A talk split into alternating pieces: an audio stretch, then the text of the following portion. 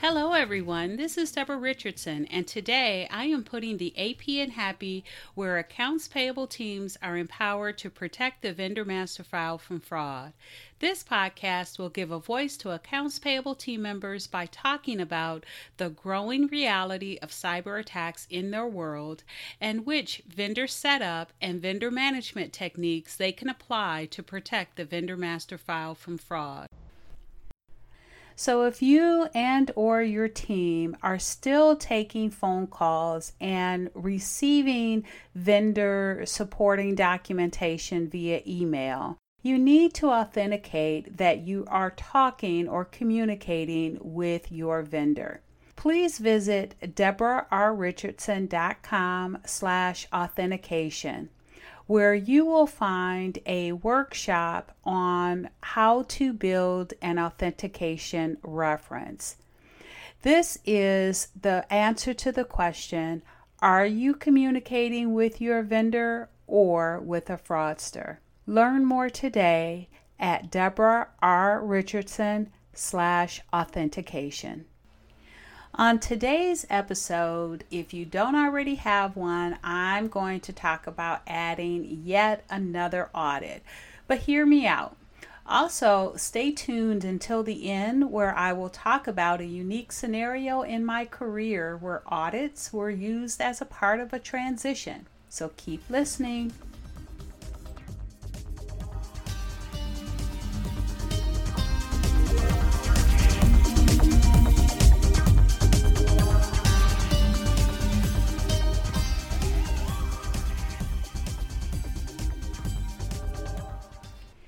Welcome to episode 102.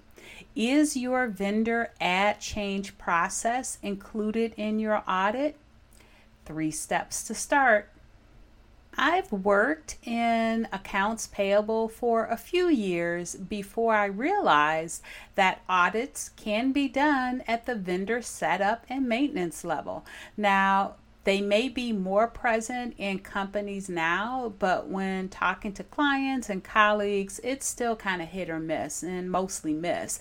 But they can improve um, the potential that your team members are following the process you put into place to reduce fraud. So I think it's really good to look at adding uh, the audits at the vendor add and change level. So let's take a non technical, because I'm not an auditor, let's take a non technical look at adding an audit process um, for your vendor adds and changes. So, if you want to set up that audit, I think the first step you need to take is just to document your vendor setup and maintenance process. And in podcast episode 38, Get Your Vendor Setup and Maintenance Desktop Procedures in Order, uh, I define this documentation process as documenting the steps necessary to review requests and forms for vendor adds and changes, as well as completing the tasks for the maintenance maintenance of the vendor master file based on your accounting system or ERP. And if you want more detail on getting your vendor setup and maintenance desktop procedures in order, um, definitely check out that episode, episode 38. So, this means you need to assign someone to document step by step from receiving the documents to validating the documents what resources need to be used to validate, how to update them in your accounting system, what notifications you send to vendors once they are set up or updated, and provide screenshots. Now, I'm not saying that that is an easy thing to do, um, but that is something that needs to be done because otherwise, how will they know um, how will the auditors know what is the correct process? And many of you out there probably have some process documents and they may be old, and maybe all you need to do is um, uh, brush them off and, and get them updated. But you can assign someone to do that and, uh, and get those uh, process docs updated. And so, or those desktop procedures updated. I go between calling process docs and desktop procedures, so you'll probably hear both both, uh, but they're the same thing. Um, now, once that person is done, assign someone else to follow the instructions to make sure they that they are complete we all have a bias and we leave out certain steps that we think everybody should know. Uh, and that's just not the case because everyone's different. Um, and so those need to be included as well. So make sure that someone else takes that process docs and follow uh, follows all the steps, and then they can go back and forth between the one that created or update the process docs and get things added where they should be.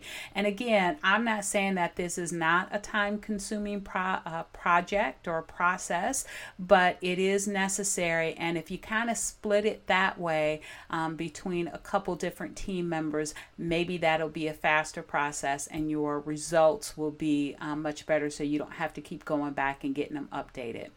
Um, so once you have the person created, you have the second person go in and actually do it. And then once they're complete with that process and have a draft process doc, have management review and approve it.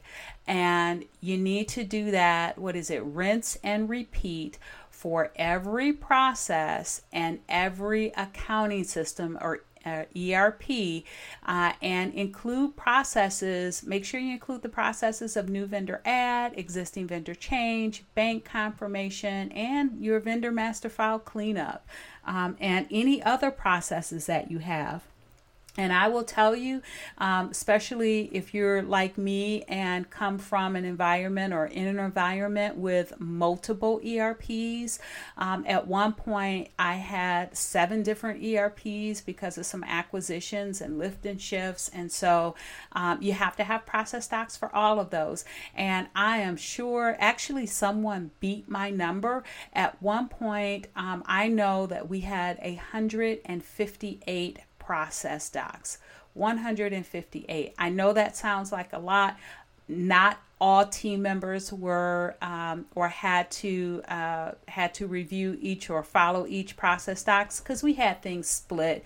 We split it based on you know 1099 processes, and so not every team member was assigned to that. We had uh, different people assigned to 1099s. We had different people assigned to different accounting system or ERPs. So uh, the uh, uh, process docs or desktop procedures for the other accounting system or ERPs were not applicable. But as a uh, management team member, I had 158 process docs that I had to make sure were um, always stayed updated or always um, reviewed to make sure that there were no changes required.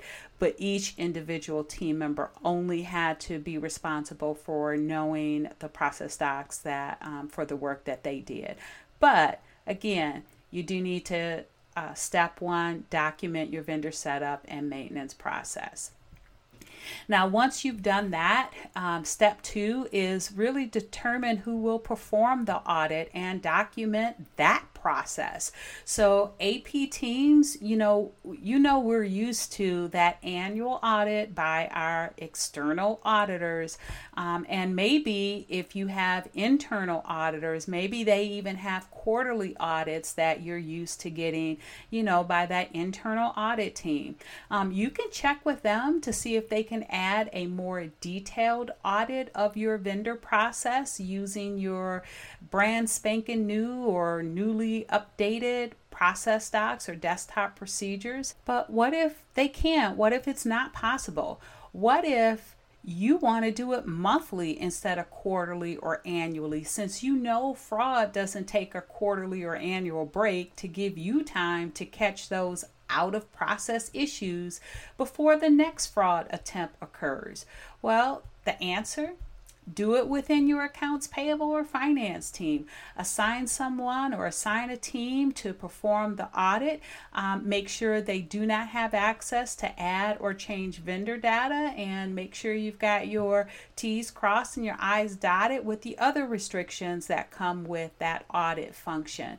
And then you might be wondering, well, how do I audit this process? So, um, auditing the vendor add change process is probably a bit easier easier, you can um, audit 5% of the updates per month per person or a minimum of say five requests uh, if uh, 5% is not uh, doesn't equal five or more um, and then, so that part is probably not the issue. The bigger issue is auditing um, your help desk or your inquiries uh, that come in um, that lead to your vendor add and change process. If you want to do that, um, you can add that as well.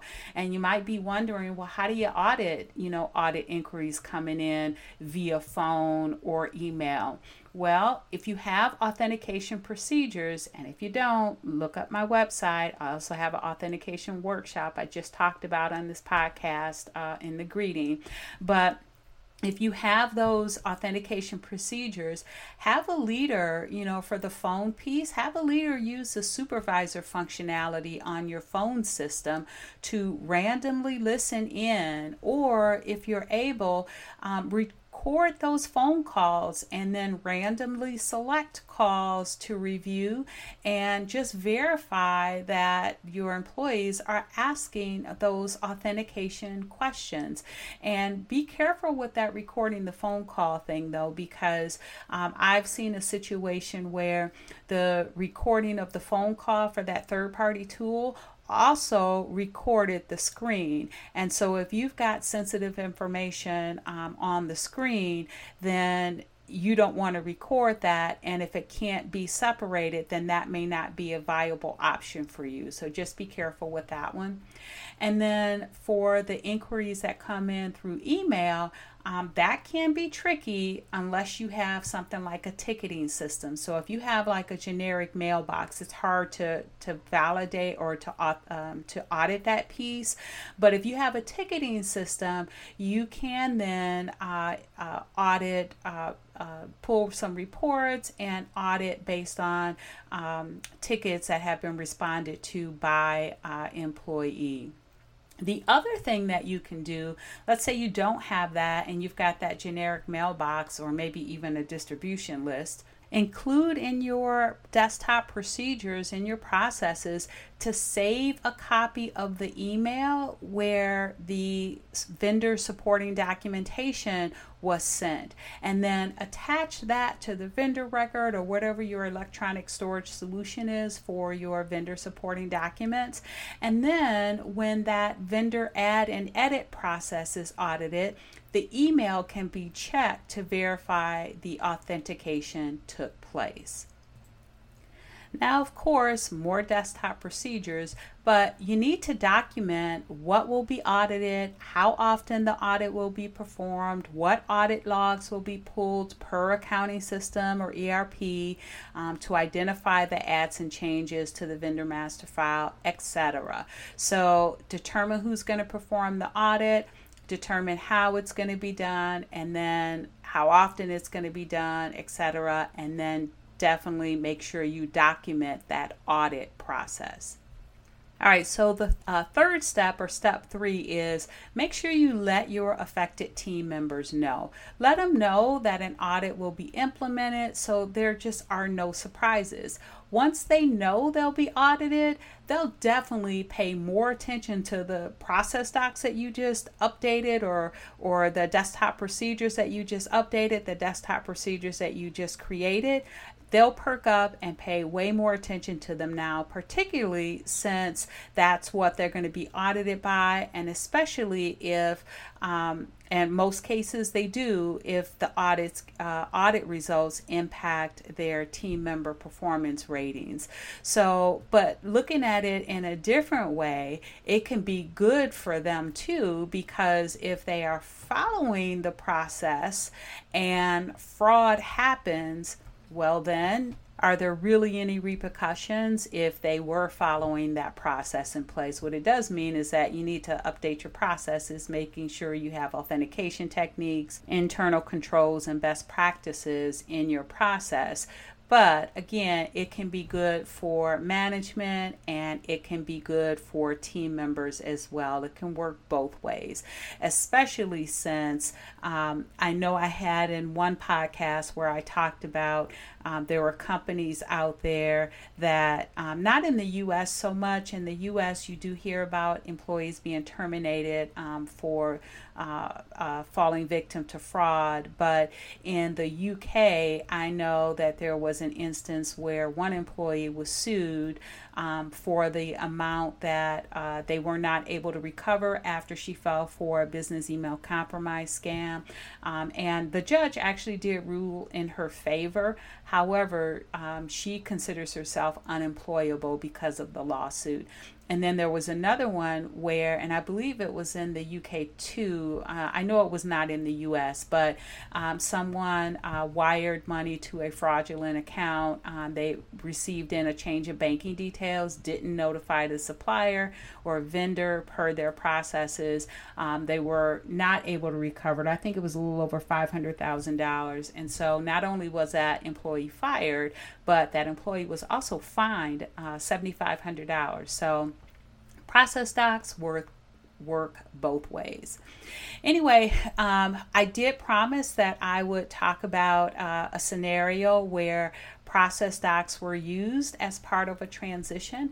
And I will say, um, I took a position uh, with a company that was uh, standing up a shared service center. And so prior to that, uh, accounts payable was decentralized. And so we had to go and get the work. And in order to do that, with the shared service center um, being new, I had to hire, you know, a whole new team of uh, accounts payable, uh, vendor maintenance uh, folks that were going to process these requests. And so when that transition happened, an audit was used to make sure, an audit process was used to make sure that the team that was inheriting that work was actually doing the process and had been trained thoroughly. And so we took that vendor process or vendor audit um, from monthly, which is what I recommend, to weekly.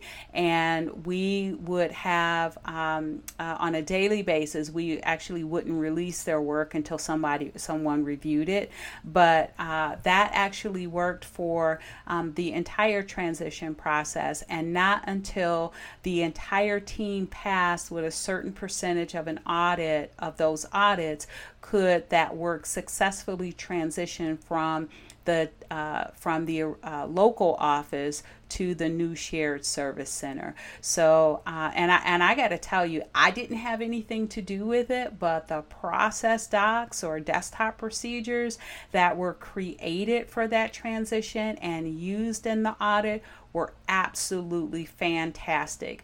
The team that uh, the local team that created them for the transition, they took the year prior because they knew it was coming. They took the year prior and spent that year uh, creating updating their process docs, updating the format, creating um, the just beautiful process docs that were easy to follow. But it took them that long to make sure that they documented the processes, and not that the the process doc or desktop procedure documenting them um, took that long. I mean, they were still doing their day jobs. So this was something that they recognized that they had uh, time to do. And so they did carve out time for it. They did assign folks to it, but uh, they, uh, they did that along with their regular day job. And I got to tell you, at the time, I was new to the company and I had been relocated to a new city and I had to travel to the local office, and those process docs and the audit process was very well defined, and it made that transition much easier. So, good luck.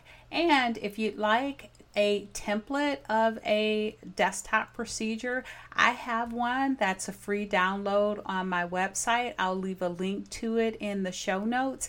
It's, uh, I think I talked about it earlier. It is of a new vendor add, but it has all the sections um, that you need for a process doc. It has an updatable table of contents, and so it's a great format that you can use for a new vendor add and then just revise it for any other processes that you have the change process, anything else out there you have, you can still use that as a template. So, again, I'll, use, I'll leave that as a link in the show notes. So, thanks everyone. I hope you enjoyed the 102nd episode of the Putting the AP in Happy podcast, where accounts payable teams are empowered to protect the vendor master file from fraud. Don't forget to check the show notes for the links mentioned in the podcast. If you enjoyed this episode, consider subscribing and writing a review of my podcast on the platform that you use to listen. Stay happy.